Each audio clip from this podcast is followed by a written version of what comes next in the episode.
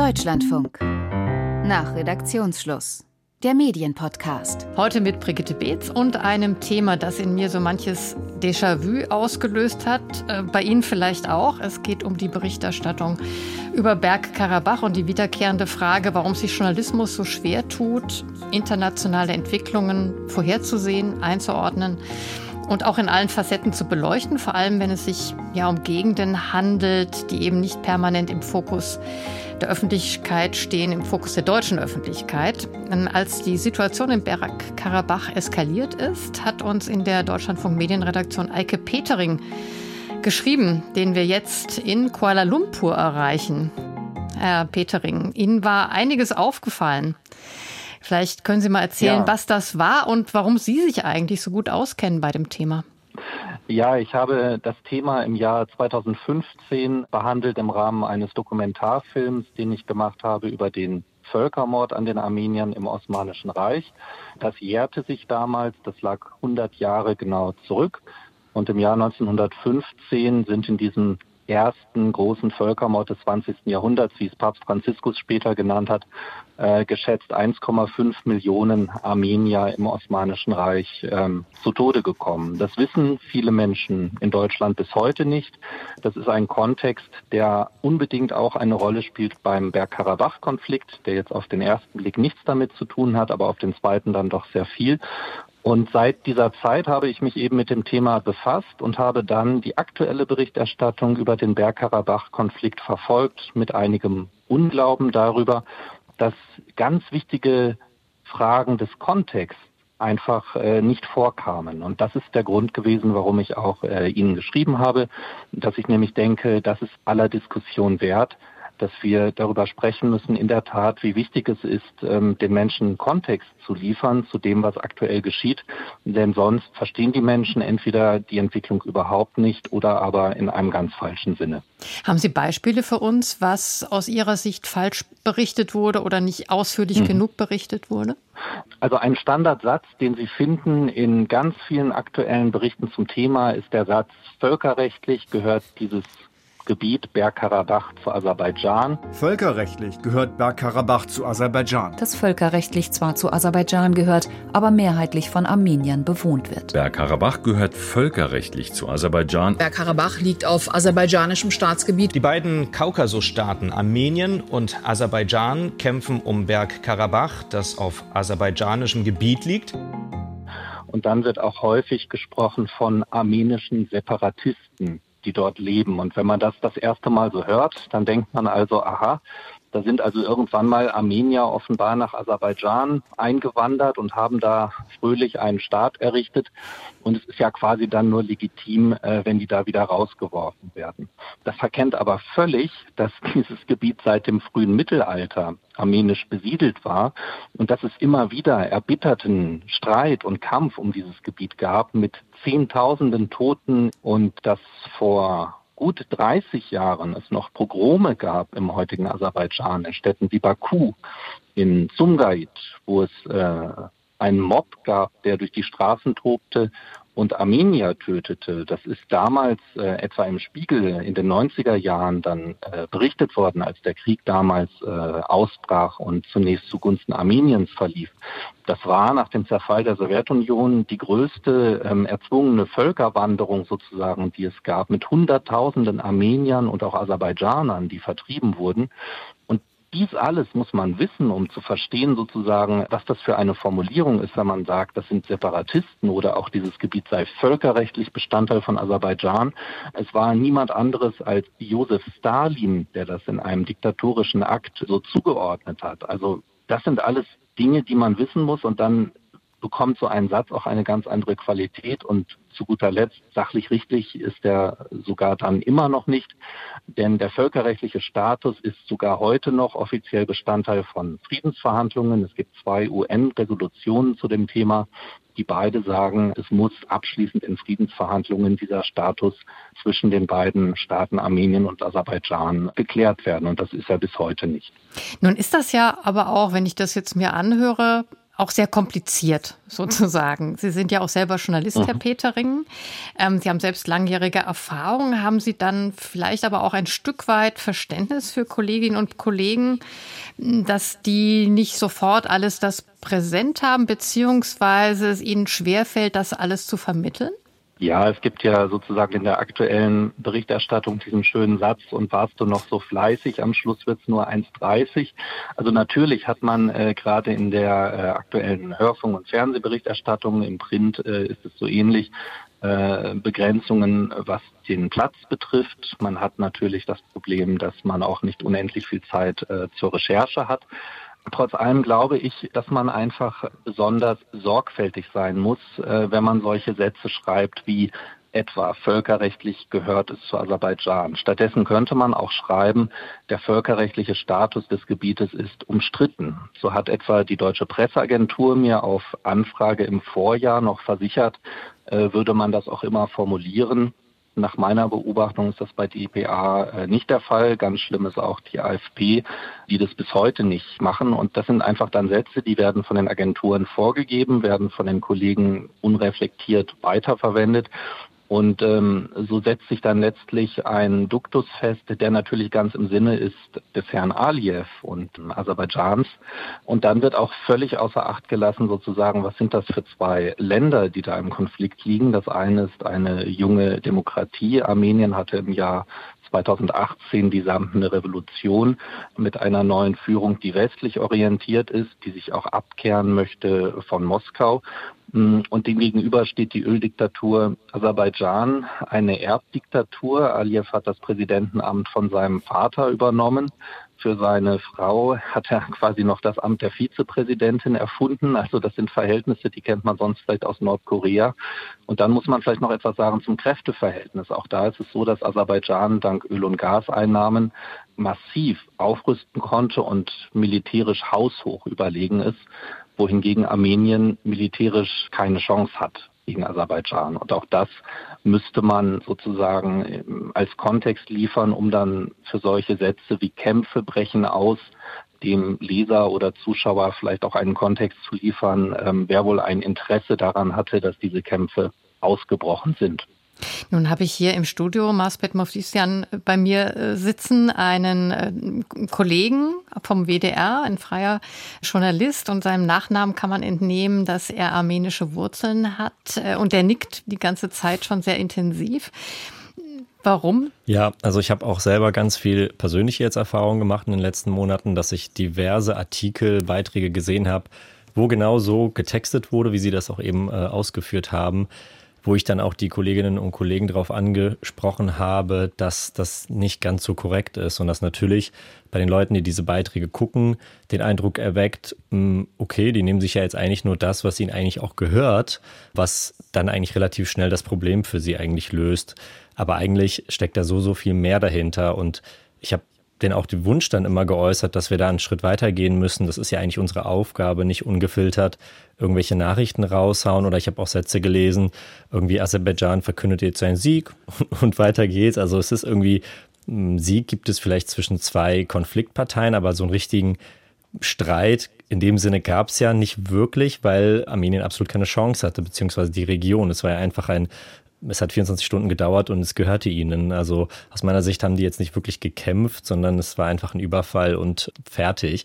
Ich habe auch letztens einen Beitrag gehört, da wurde einfach nur gesagt, was der aserbaidschanische Präsident gesagt hat, nämlich die Menschen dort können in Frieden leben, die müssen ja nicht weg und ähm, das klappt alles. Und dann wurde aber nicht eingeordnet, was ist eigentlich die letzten neun Monate passiert, dass die Menschen dort ausgehungert wurden, dass die angegriffen wurden, dass die nicht rausgelassen wurden.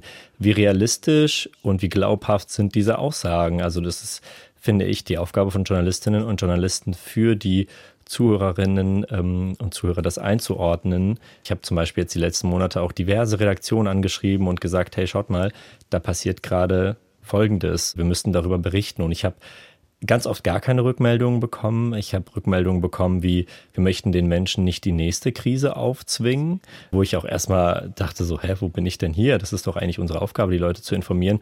Oder es gibt ja noch keine Bilder von vor Ort, da kommt ja keiner rein, deswegen ja, wissen wir jetzt nicht. Und da frage ich mich, Also das kann ja kein Grund sein, dass wir nicht berichten. Also wir haben ja auch zur Ukraine sofort losberichtet, auch wenn wir nicht selber erst hinkamen. Wir haben uns an Videomaterial bedient, das die Leute, die Journalistinnen vor Ort und Journalisten zur Verfügung gestellt haben. Natürlich können wir nicht alles immer überprüfen. Das kann man ja transparent machen. Das kann ja kein Grund sein, dass wir gar nicht berichten und warten, bis irgendjemand mal dahin kommt, weil dann ist es zu spät, so wie jetzt. Jetzt berichten wir ganz viel. Jetzt gerade reden wir auch darüber. Das hätten wir natürlich auch die letzten Monate tun können da ist eigentlich gefühlt nichts passiert. Und das höre ich auch. Ich habe sehr viel Kontakt zu Armenierinnen und Armenier vor Ort, die auch rausgekommen sind mit Familien von denen, auch hier in Deutschland. Und alle sagen immer dasselbe.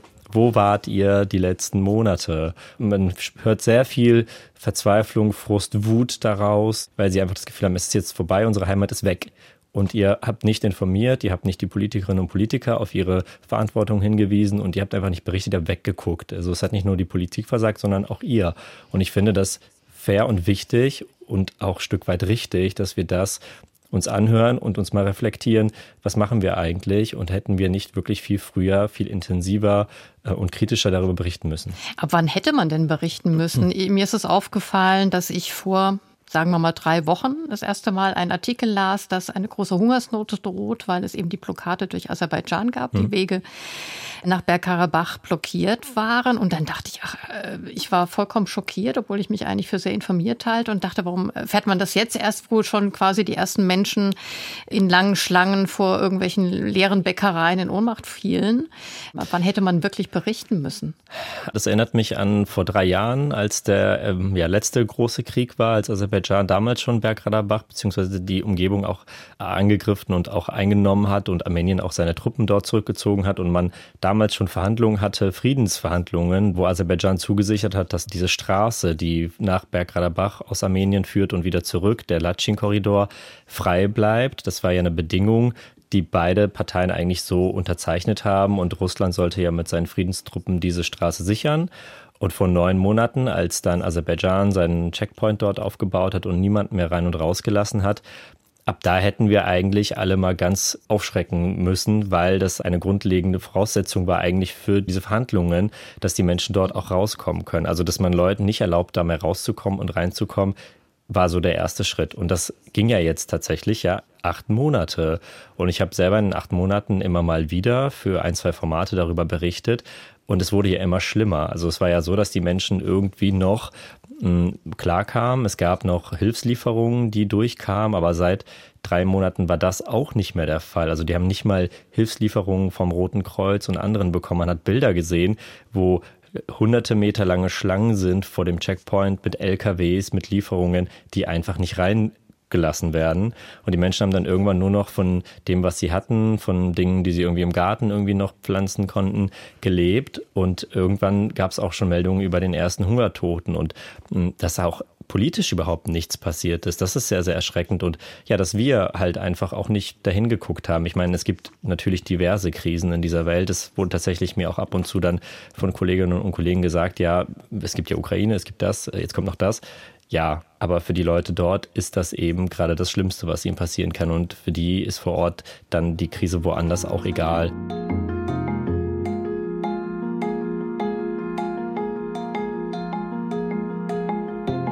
Nun gibt es ja weltweit eine große armenische Community, auch von Menschen, die vielleicht jetzt auch schon andere Nationalitäten oder Staatsbürgerschaften angenommen haben, aber trotzdem da auch leben. Eine von ihnen ist Anna Arichanyan. Sie sind Journalistin und Redakteurin für Audience Development in der T-Online Nachrichtenredaktion. Das heißt, Sie haben auch damit zu tun, ja, wie Nachrichten ausgewählt werden, oder? Ist das so? Oder was heißt Audience Development genau? Teilweise. Wobei es jetzt nicht mehr T-Online ist, sondern mittlerweile bin ich zum Stern gewechselt, aber im Prinzip bleibt die Aufgabe die gleiche. Audience Development ist ein relativ schwammiger Begriff dafür, dass ich eigentlich die Redaktion dabei unterstütze, für die Inhalte, die die Redaktion erstellt, die richtigen Zielgruppen zu finden, so dass man nicht sozusagen aneinander vorbei produziert. Und abgesehen davon äh, versuche ich natürlich auch zu schauen, dass das, was in der Welt passiert, auch eben redaktionell gut abgedeckt werden kann und dass eben nicht diese vielen, vielen leider blinden Flecken auf der Weltkarte entstehen, wie wir sie journalistisch zurzeit leider haben. Und auch aus persönlicher Betroffenheit heraus und nicht nur aus professioneller habe ich wirklich sehr ja mit Schmerz mit ansehen müssen, dass ähnlich wie es Marsbet auch geschildert hat, dass wir versucht haben, dieses Thema, weil es ja wirklich auch gedrängt hat, es war ein Spiel auf Zeit, das Aserbaidschan da gespielt hat, dieses Thema wirklich so schnell wie möglich und mit, mit wirklich großer Dringlichkeit an die Redaktionen zu bringen. Und es ist ja schon deutlich, dass wenn mehrere Menschen, die armenische Wurzeln haben, in deutschen Redaktionen arbeiten und Woche für Woche, Monat für Monat immer wieder ihre eigenen Redaktionen oder auch andere Redaktionen, und wir kennen da mittlerweile auch keine Konkurrenz mehr, wirklich schon fast anflehen, etwas dazu zu machen oder richtig zu berichten und nicht einfach ein Sprachrohr eines diktatorischen Regimes zu werden, dass das nicht gehört wird oder zu spät ge gehört wird, ist sehr, sehr, sehr schmerzhaft für uns.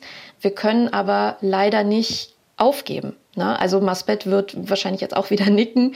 Es ist er ja lächelt. so, er lächelt. Es ist ja so, dass selbst jetzt oder selbst vor einer Woche, als dieser, dieser Massenexodus an armenischen Menschen aus Bergkarabach ähm, über diesen Lachin-Korridor nach Armenien passiert ist, die Menschen sind geflüchtet, sie standen teilweise bis zu drei, vier Tage im Stau, um einfach eine Strecke von nur 60 Kilometern zurückzulegen. Ähm, und da kamen plötzlich alle Reporter, ne? da kamen ganz, ganz viele journalistische Medien, da kamen die Nachrichtenagenturen, da kamen Videokameras, Fotokameras. Ähm, diese Kameras haben sich quasi an die Scheiben dieser Busse gedrückt, um diese Menschen dabei zu filmen und zu fotografieren, wie sie verzweifelt ihre Heimat verlassen. Und da kann ich tatsächlich die Menschen vor Ort, die sagen, wo wart ihr all die Monate? Ich kann sie 100 Prozent verstehen, weil auch das fragen wir. Wo wart ihr all die Monate, als man quasi noch etwas mit seiner eigenen Berichterstattung hätte bewirken können?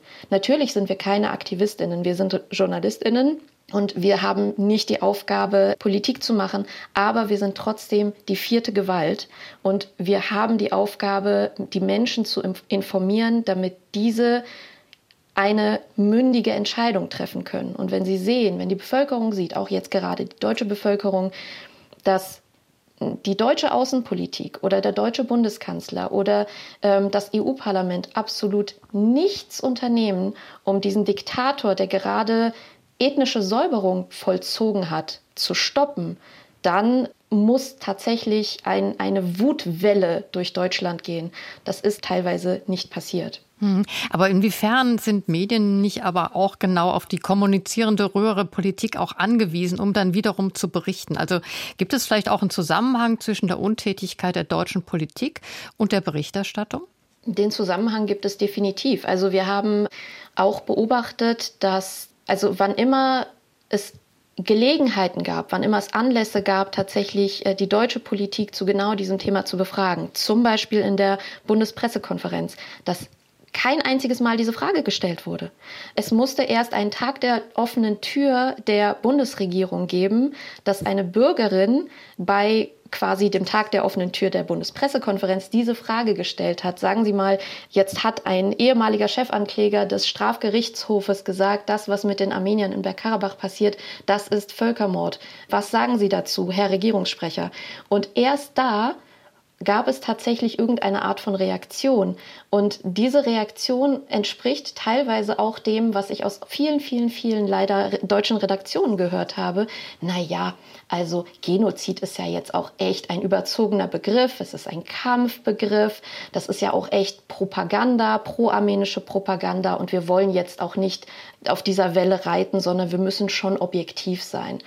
Und das ist also für meine Begriffe absolut unprofessionelles Verhalten. Denn objektiv zu sein bedeutet nicht, sage ich mal, Meldungen oder Verlautbarungen, Kommunikation von Regierungen oder Regimes unwidersprochen und ohne Kontext einfach wiederzugeben. Natürlich sind diese Meldungen oder die Aussagen von Aliyev, meinetwegen auch die Aussagen von Putin, na natürlich darf man sie nicht ignorieren.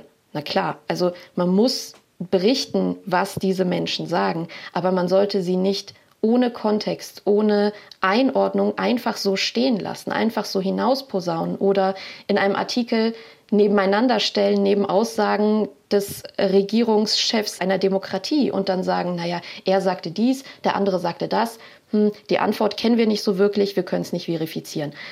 das ist für mich sehr unprofessioneller Journalismus und manchmal leider auch sehr fauler Journalismus. Mhm. Und vielleicht auch interesseloser Journalismus. Vielleicht nochmal an Eike Petering, der ja mal einen Dokumentarfilm über den Genozid an den Armeniern von 1915 gemacht hat. Wie schwer war es denn, jemanden dafür zu interessieren, dass so ein Dokumentarfilm produziert werden muss? Ja, das war in der Tat äh, gar nicht so einfach. Es ist jetzt ja strukturell nicht so, dass es so etwas wie eine Abteilung für so etwas gäbe. Zumindest war es im ZDF damals nicht der Fall. Ich habe im Landesstudio Bayern gearbeitet in der aktuellen Berichterstattung zu allen möglichen Themen und bin dann äh, über persönliches Interesse auf dieses Thema gekommen und hatte das Glück, dass auch mein Studioleiter in München damals äh, das gefördert hat. Und tatsächlich haben wir dann quasi gemeinsam das in den Strukturen durchgesetzt, dass man eine Dokumentation machen sollte. Und äh, das ZDF war dann natürlich ganz glücklich, als äh, dann völlig unverhofft sozusagen dieser 100-jährige Jahrestag kam, dass wir das dann hatten, da es natürlich dann auch aktuell äh, jede Menge äh, Entwicklungen zu dem Thema gab. So hat mit Papst Franziskus zum ersten Mal ein Papst diesen Völkermord anerkannt gegen den wütenden Protest der Türkei. Es gab die politische Debatte in Deutschland. Bundeskanzlerin Merkel und damals noch Bundesaußenminister Steinmeier, die sich auch sehr schwer damit taten, einen Völkermord einen Völkermord zu nennen. Also das zeigt ganz schön, dass ein Thema, was erst einmal sozusagen als Hintergrund bearbeitet wird für einen Dokumentarfilm, auf einmal aktuell ganz unverhofft, ich sage das ein bisschen ironisch, weil natürlich war das absehbar, dann auch aktuell sehr relevant werden kann. Und dann tut man sich natürlich leichter, wenn man sich über Monate äh, vorbereitet hat und vielleicht auch einmal in das Land gereist ist beispielsweise.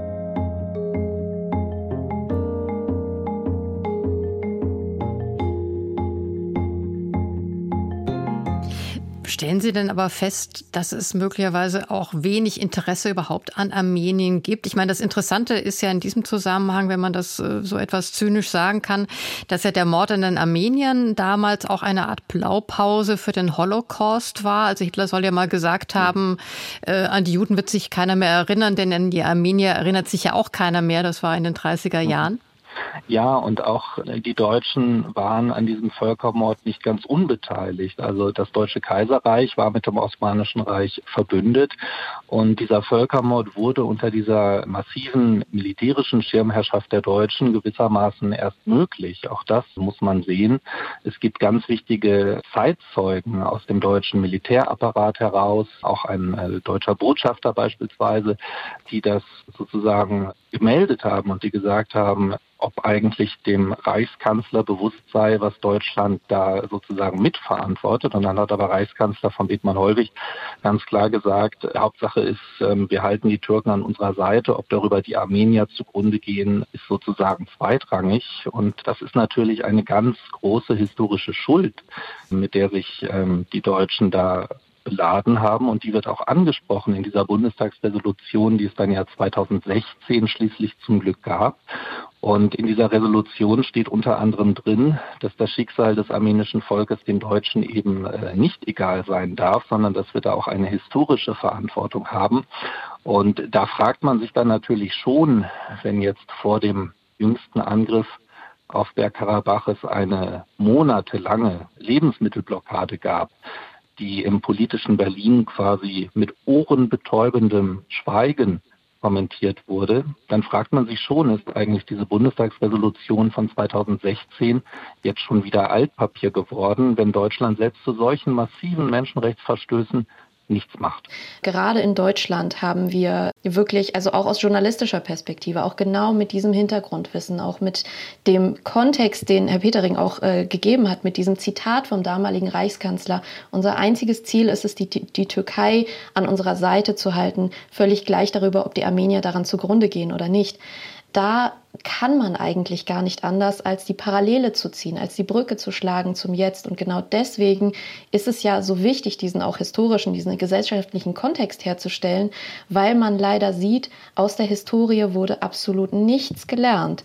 Sie fragten ja gerade, ist das Desinteresse bei den Leuten? Und ich glaube nicht, dass es Desinteresse ist. Ähm, ich glaube, dass wir Journalistinnen und Journalisten Teil des Problems sind, dass wir erstens natürlich zu wenig berichten und falsch berichten und auch oft so berichten, als wäre das sehr kompliziert und deswegen sollten Leute schon irgendwie am besten abschalten, weil das verstehen sie ja sowieso nicht. Ich glaube, das ist wichtig, dass wir das so erklären und berichten und einordnen, dass Menschen das verstehen und Interesse haben, weil ich teile sehr, sehr viele Inhalte dazu. Ich versuche viele Beiträge dazu zu machen. Das Feedback, was ich immer bekomme, ist, krass, das wusste ich ja gar nicht und oha, spannend. So, also ich habe noch nie irgendwie, dass jemand gesagt hat, äh, oh, ich will irgendwie nichts damit zu tun haben, das ist mir zu kompliziert. Die Menschen interessieren sich sehr dafür. Sie interessieren sich dafür, dass das Land, in dem sie leben, Abkommen abschließt mit einem Land, das gerade Menschen vertreibt. Und das finden sie nicht in Ordnung. Und ich finde, sie haben das Recht, das zu erfahren weil sie auch äh, mitgestalten können in diesem Land. Jeder darf wählen gehen, der die Möglichkeit hat und kann das mitbestimmen. Und ich finde nicht,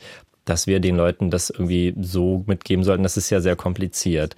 Nee, wir sollten das verständlich erklären, dass die Leute auch wirklich dieses Interesse dafür haben und sich da auch reinlesen möchten. Ähm, deswegen, ich glaube, wir müssen uns wirklich kritisch hinterfragen, wie können wir unsere Arbeit besser machen. Mhm. Nun, wenn man mit Verantwortlichen für Außenpolitikberichterstattung spricht, dann sagen die erstens, wir berichten ja doch. Und wer sich informieren will, kann ja was finden.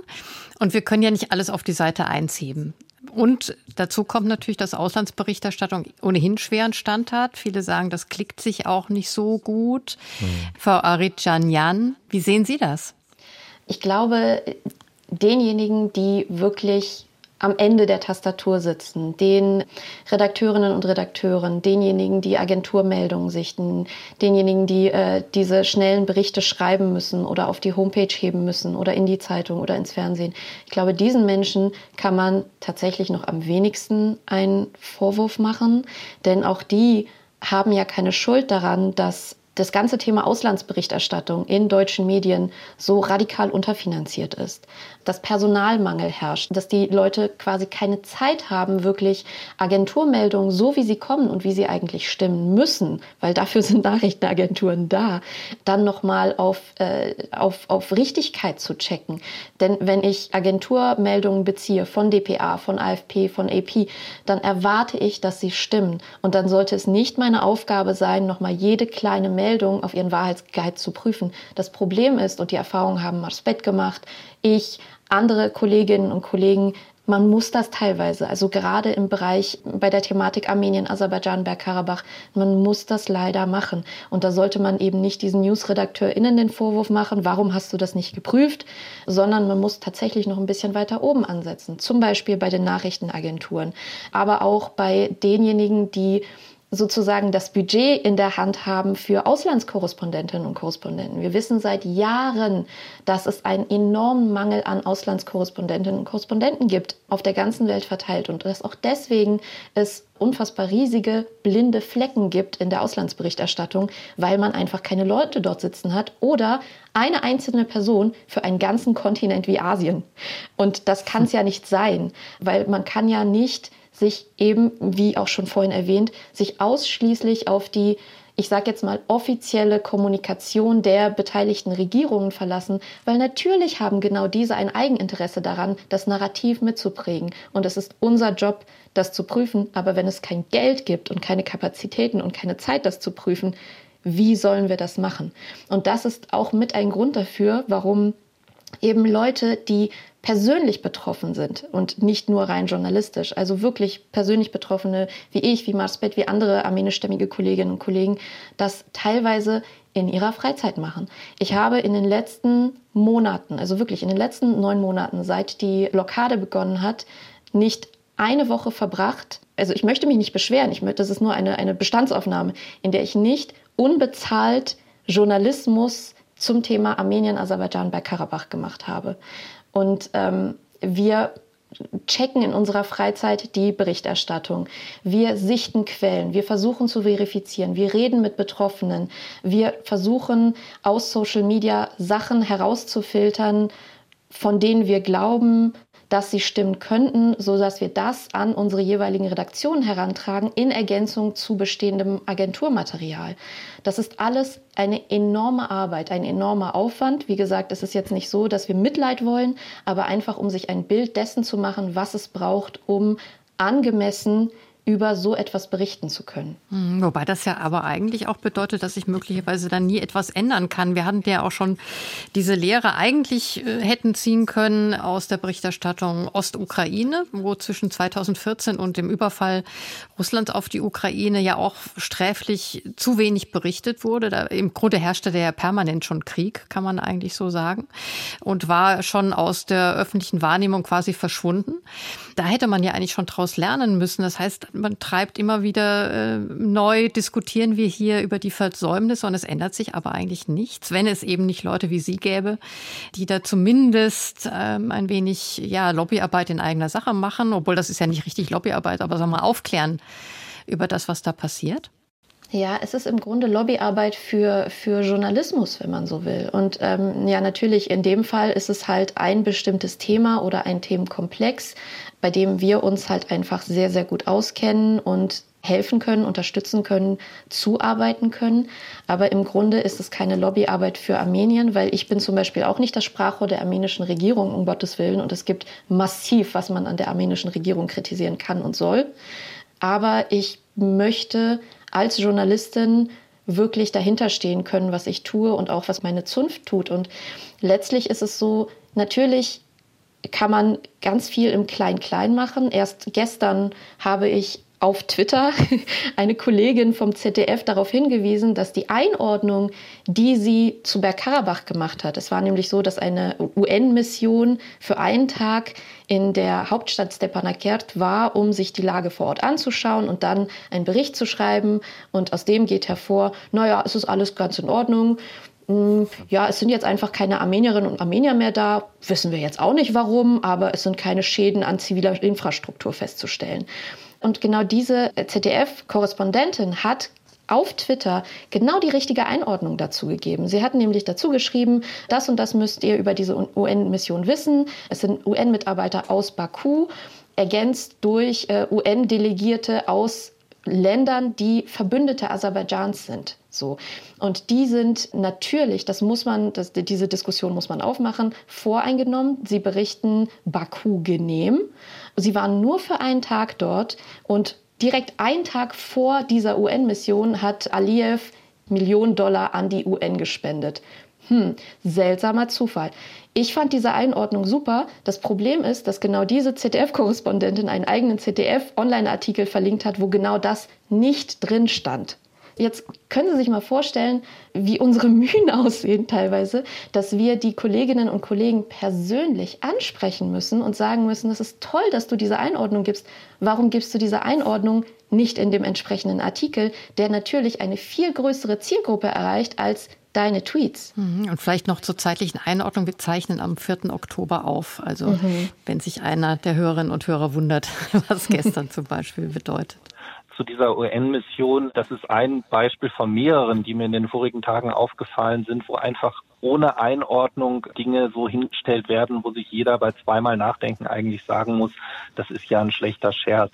Das fing an mit den humanitären Hilfen. Da hat also Deutschland dann eingangs ganz stolz verkündet, dass sie 500.000 Euro zur Verfügung stellen möchten. Ich glaube, inzwischen hat man es dann auf 5 Millionen erweitert im EU-Kontext. Das ist natürlich immer noch lächerlich wenig im Vergleich zu dem, was benötigt wird, im Vergleich zu allen anderen Summen, die man beispielsweise in Öl- und Gasgeschäfte mit Aserbaidschan investiert. Also das Thema Einordnung, das fehlt mir in der aktuellen Berichterstattung, weil da würden manchmal Halbsätze gut tun. Und diese sogenannte UN-Mission, das war natürlich ein schlechter Scherz. Das waren zehn Leute an einem Tag an ausgewählten Plätzen in Stepanakert.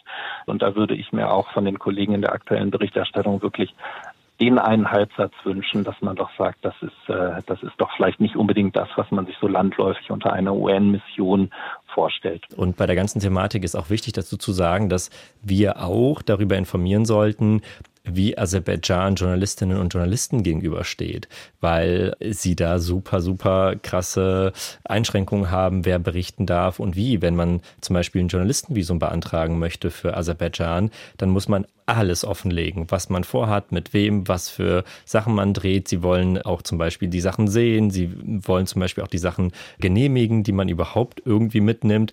Und da muss man sich mal fragen, was sind das für Voraussetzungen, was sind das für Umstände? Dazu muss man dann auch sagen, wenn Marsbet oder ich als JournalistInnen berichten wollen würden aus Aserbaidschan, wir würden ja das noch nicht mal reingelassen werden. Nee, also ja. alleine schon aufgrund unserer, unserer Volkszugehörigkeit und aufgrund unseres Nachnamens würde uns auf jeden Fall auch schon die Einreise verwehrt werden. Also auf dem Level ist das. Und es wäre aber auch schwer gewesen, jetzt hier auch einen aserbaidschanischen Journalisten mit einzuladen, muss Warum? ich sagen, weil in Aserbaidschan Aserbaidschan ja so gut wie überhaupt keine Pressefreiheit herrscht. Also es ah, wäre dann ein Exil-Aserbaidschaner im Zweifel gewesen. Ja, das ist, also ich wollte nur damit sagen, dass man diesen Hintergrund mal sich vor Augen führen sollte, wenn man berichtet, um das nochmal kritisch sich zu hinterfragen, was, was geben wir da eigentlich raus? Also wenn, wenn wir sagen, okay, Aserbaidschan sagt das, dann muss ich schon dazu sagen, wir können das nicht überprüfen, wir können da nicht hin. Nach Armenien können Journalisten schon. Das ist ein Riesenunterschied. Wir können nicht in diese Region. Aserbaidschan lässt uns seit neun Monaten, nicht nur mich, also ich nehme mich jetzt nochmal raus, auch deutsche Journalisten nicht dahin. Niemand kann da rein, um zu berichten. Und das entscheidet Aserbaidschan, das entscheidet nicht Armenien. Und das finde ich wichtig, dass wir diesen Kontext irgendwie äh, mitbeleuchten. Und ähm, ich habe hier gerade Lacher gesehen, weil ich äh, mich gerade selbst gefilmt hatte, eben für, für ein paar Minuten, weil ich mache das regelmäßig, wenn ich berichte zu dem Thema. Ich filme das und lade das dann auf meinen privaten Kanälen hoch, weil ich von Redaktionen wenig Möglichkeit bekomme, darüber zu berichten. Und so nehme ich einen Teil davon mit, um auf meinen privaten Kanälen wenigstens irgendwie die Leute zu informieren und kriege ganz viele Nachrichten von Armeniern, die sagen, danke, dass du das wenigstens machst. Und das geht ja nicht erst seit ein, zwei Wochen so, dass diese Probleme gibt es ja schon seit Monaten ja, weil man kaum Möglichkeit hat, irgendwie die Leute zu informieren. Und ich bin sehr dankbar, dass wir gerade diese Möglichkeit hier auch noch zusätzlich haben. Aber ja, wie gesagt, das hätte die letzten neun Monate auch schon passieren können. Mhm. Ich möchte noch ganz kurz was ergänzen zu dem, was, was du, Marsbett, gesagt hast zum Thema, wir müssen es doch nicht unnötig komplizierter machen, als es eh schon ist. Ähm, was ich vor drei Jahren während des Zweiten Bergkarabach-Kriegs 2020 immer wieder gesagt habe, ist mein leuchtendes Beispiel dafür, wie man berichtet und ich habe immer wieder Lacher geerntet, aber ich meine es tot ernst. Mein bestes Vorbild sind die Logo-Kindernachrichten. Mhm. Denn die Logo-Kindernachrichten haben, als dieser Krieg 2020 ausgebrochen ist, einen ziemlich langen Beitrag gemacht darüber, was passiert, was die geschichtlichen Hintergründe sind, was das jetzt für Armenien bedeutet, was das für Aserbaidschan bedeutet, was das für Bergkarabach bedeutet und was das für die Weltpolitik bedeutet. Bergkarabach ist ein kleines, bergiges Gebiet und liegt hier zwischen Armenien und Aserbaidschan. Neu ist der Streit um das Stück Land nicht, denn die beiden Länder haben schon vor mehr als 100 Jahren angefangen, sich darum zu streiten, wem es gehört. Es gehört uns, nein, uns. Irgendwann wurde einfach so entschieden, Bergkarabach gehört zu Aserbaidschan. Das fanden die Armenier unfair, auch weil die meisten Menschen, die in Bergkarabach leben, Armenier sind. Und das alles für eine Zielgruppe, die aus Kindern besteht. Und sie haben das so großartig gemacht. Und niemand saß da in der Redaktion und hat gesagt, oh ey, also liebe Kinder, wir erklären euch jetzt mal einen komplizierten Konflikt. Das muss jetzt leider sein. Das ist alles klausurrelevant. Das wird nachher abgefragt. Nein, das hat niemand gemacht. Sie haben das einfach auf Augenhöhe erklärt, sodass es selbst ein siebenjähriges Kind verstanden hat. Und wenn die Logo-Kindernachrichten das können, dann können wir das auch. Es ist ja auch so, dass wenn es kompliziert ist, man ruhig auch die Kolleginnen und Kollegen fragen kann, die sich damit auskennen. Also ich würde mir wünschen, dass von vielen mehr um mich herum die Arbeiten auch mal gefragt wird, hey, wir berichten jetzt, das kannst du einmal kurz drüber gucken. Das würde ich sehr gerne tun. Ich wurde das kein einziges Mal gefragt, die mhm. letzten Wochen und Monate. Ich habe Beiträge gesehen, ab und zu, mich hat niemand angesprochen, nicht im eigenen Haus, nicht von Leuten, die ich kenne, die wissen, dass ich darüber berichte und mich informiere. Ich schreibe diverse Redaktionen immer wieder an und sage, ey, ihr titelt so und so, das ist falsch. Das ist noch nicht ganz bestätigt. Es ist die Situation, das und das sollte man mit dazu sagen. Wenn man von Sieg Aserbaidschans spricht, sollte man vielleicht sagen, wie viele Menschen sind dabei gestorben, was für Territorien wurden gerade erobert, wie viele Menschen sind da, mussten da gerade fliehen. Könnt ihr das vielleicht mit reinnehmen? Dazu gibt es ja auch unabhängige Experten, die das alles schon bestätigt haben. Das habe ich mir gerade nicht ausgedacht. Und das würde ich mir einfach wünschen. Also ich hatte letztens auch einen Moment, da bin ich auch zu einem Kollegen und ich wusste, sie haben einen Artikel geschrieben und habe gesagt, hey, das und das ist total wichtig, nehmt das bitte nicht auch rein, wie viele andere Redaktionen gerade das so titeln. Das ist nicht richtig. Also ich habe ganz oft gelesen, irgendwie Aserbaidschan, Armenien haben das jetzt unter sich geklärt oder wie auch immer, was einfach nicht stimmte, sondern Aserbaidschan hat das unter anderem mit Russland geklärt und der armenische Präsident hat verkündet, dass er davon mitbekommen hat und das zur Kenntnis nimmt. Das ist ein ganz großer Unterschied, aber weil das so einfacher zu verstehen war, hat man das einfach so verbreitet. Und da wollte ich den Kollegen darauf hinweisen, macht das bitte nicht auch. Und er war wenig interessiert daran, sich das nochmal alles irgendwie anzugucken. Und das finde ich schade. Ich verstehe das, dass wir die Kapazitäten und das Geld vielleicht nicht haben, aber ich würde mir einfach wünschen, dass es einfach mehr Sensibilität einfach dafür gibt und Interesse und Aufmerksamkeit, dass man ja auch Kollegen hat, die sich damit auskennen und die man ruhig auch mal fragen kann. Es ist keine Schande zu sagen, ich kenne mich damit nicht aus. Ich kann jetzt die Zeit nicht investieren, mich einzulesen. Alles ist besser als irgendwas, Falsches weiter zu verbreiten und damit Teil des Problems zu sein. Zu diesem Thema muss man aber auch sagen, es gibt sozusagen diese ungeschriebene und unausgesprochene Zurückhaltung aus einem ganz bestimmten Grund. Niemand sagt uns das ins Gesicht, aber wir wissen, dass es da ist. Die Tatsache, dass wir armenischstämmig sind, mhm. lässt in den meisten Köpfen sofort den Gedanken entstehen, naja, aber dann sind die ja voreingenommen. Dann sind die ja ganz klar parteiisch und dann können die ja gar nicht objektiv über das, was da passiert, berichten, weil sie sind ja sozusagen von ihrer Herkunft her oder von ihrem Interesse her oder ihrer persönlichen Betroffenheit her einer der beiden Konfliktparteien irgendwie zugehörig, sympathisieren mit ihr, was auch immer. Und da diese Armenier zu fragen, ob mein Bericht richtig ist, hm, natürlich sagt uns das niemand so ins Gesicht. Das würde das. Doch, also das hat mir weiß, letztens jemand gesagt. Ja, ja. ja. Dir hat's jemand, hm. mir, mir hat das niemand gesagt, also ich, aber ich, ich spüre es tatsächlich ganz, ganz oft.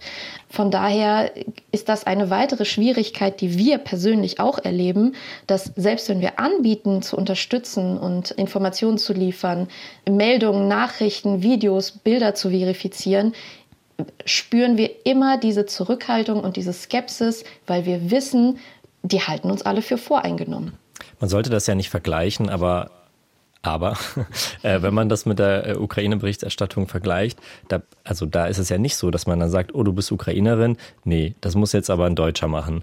Also das verstehe ich halt auch nicht. Ich verstehe, dass man mir sagt, du könntest voreingenommen sein. Es ist wahr, das bin ich und das kann ich auch nicht ablegen und werde ich nicht ablegen, weil das eher ein Vorteil ist, dass ich den Zugang habe zu Menschen, dass ich die Sprache kann und dass sie mir vertrauen, dass ich seit Monaten täglich Updates bekomme von Leuten, die fliehen und oder fliehen mussten. Ich sage, ich gebe euch gerne Hinweise, worauf ihr vielleicht noch gucken solltet, was vielleicht falsch sein könnte und ich sage euch nicht, das und das ist richtig, weil es ist immer noch deine Aufgabe, dann den Beitrag zu schreiben, zu veröffentlichen, wie auch immer. Ich möchte nicht, dich nur auf Fehler hinweisen, die du recherchieren kannst, weil du natürlich nicht alles wissen kannst. Das ist völlig normal. Wenn ich beauftragt werde, einen Artikel zu schreiben über irgendeinen Konflikt, von dem ich gar keine Ahnung habe, ist natürlich, wenn ich recherchiere und Agenturmeldungen lese, nehme ich natürlich die Information dort. Ich vergleiche mehrere Quellen. Aber wenn alle davon sprechen, dass es völkerrechtlich zu Aserbaidschan gehört, dann schreibe ich das natürlich auch. Deswegen würde ich mir dann wünschen, wenn ich mit so einer Thematik beauftragt werde, wo ich mich überhaupt nicht mit auskenne, dann würde ich mich freuen, dass ich Kolleginnen und Kollegen habe, wo ich sage, hey, kannst du mal drüber gucken? Es gibt einen ganz wichtigen Unterschied zwischen diesem Anspruch der Ausgewogenheit, den Journalisten ja aus sehr gutem Grund haben, dass man sagt, man lässt beide Seiten in einem Konflikt zu Wort kommen, und der Äquidistanz. Und Äquidistanz, damit meine ich, wenn man einfach ohne Einordnung die Propaganda einer Diktatur gegenüberstellt den Äußerungen einer Demokratie. Also das ist angefangen bei einem Begriff wie Umweltaktivist, der über Monate dieser Lebensmittelblockade verwendet wurde für die Personen, die dort den Latschin-Korridor zugemacht haben. Das waren natürlich ganz klar Soldaten. Und der Gedanke allein, dass in einer lupenreinen Diktatur wie Aserbaidschan, die jetzt nicht gerade für ihre Zivilgesellschaft bekannt ist, jetzt auf einmal Umweltaktivisten, so wie man sich das vielleicht aus Deutschland vorstellt, eine Straße blockieren, weil sie Sorge um die Umwelt haben, das ist halt dermaßen abstrus. Aber wer das nicht sozusagen diesen Kontext nicht hat, der liest das so und denkt, na ja, das ist ja dann wie bei uns, das ist ja ganz plausibel. Die sorgen sich da wohl um ein Bergwerk oder so. Also das zeigt einfach, dass es einen Unterschied gibt zwischen Ausgewogenheit, die natürlich sehr wichtig und richtig ist im Journalismus, und ähm, ich nenne es Äquidistanz. Das ist einfach, wenn man vollkommen ohne jeden Kontext die Äußerungen einer Diktatur, die Propaganda einer Diktatur einfach eins zu eins so wiedergibt. Und da gibt es leider gerade aus den Anfangsmonaten dieser Blockade erschreckend viele Beispiele durch alle großen Medien hindurch, wo das so geschehen ist. Das darf nicht sein. Also da sehe ich wirklich ein, ein großes Versagen äh, der Kollegen ähm, in, in vielen großen Nachrichtenredaktionen. Und auf dieses Versagen hinzuweisen zumindest oder das auch mal zu diskutieren, zur Diskussion zu stellen, da haben wir uns heute bemüht in Nachredaktionsschluss. Heute mit den Journalisten Eike Petering, mit Anna Arichanyan und Marspet Movsisian.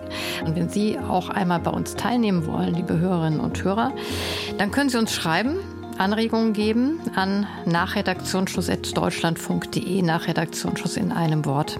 Bis zum nächsten Mal, sagt Brigitte Beetz.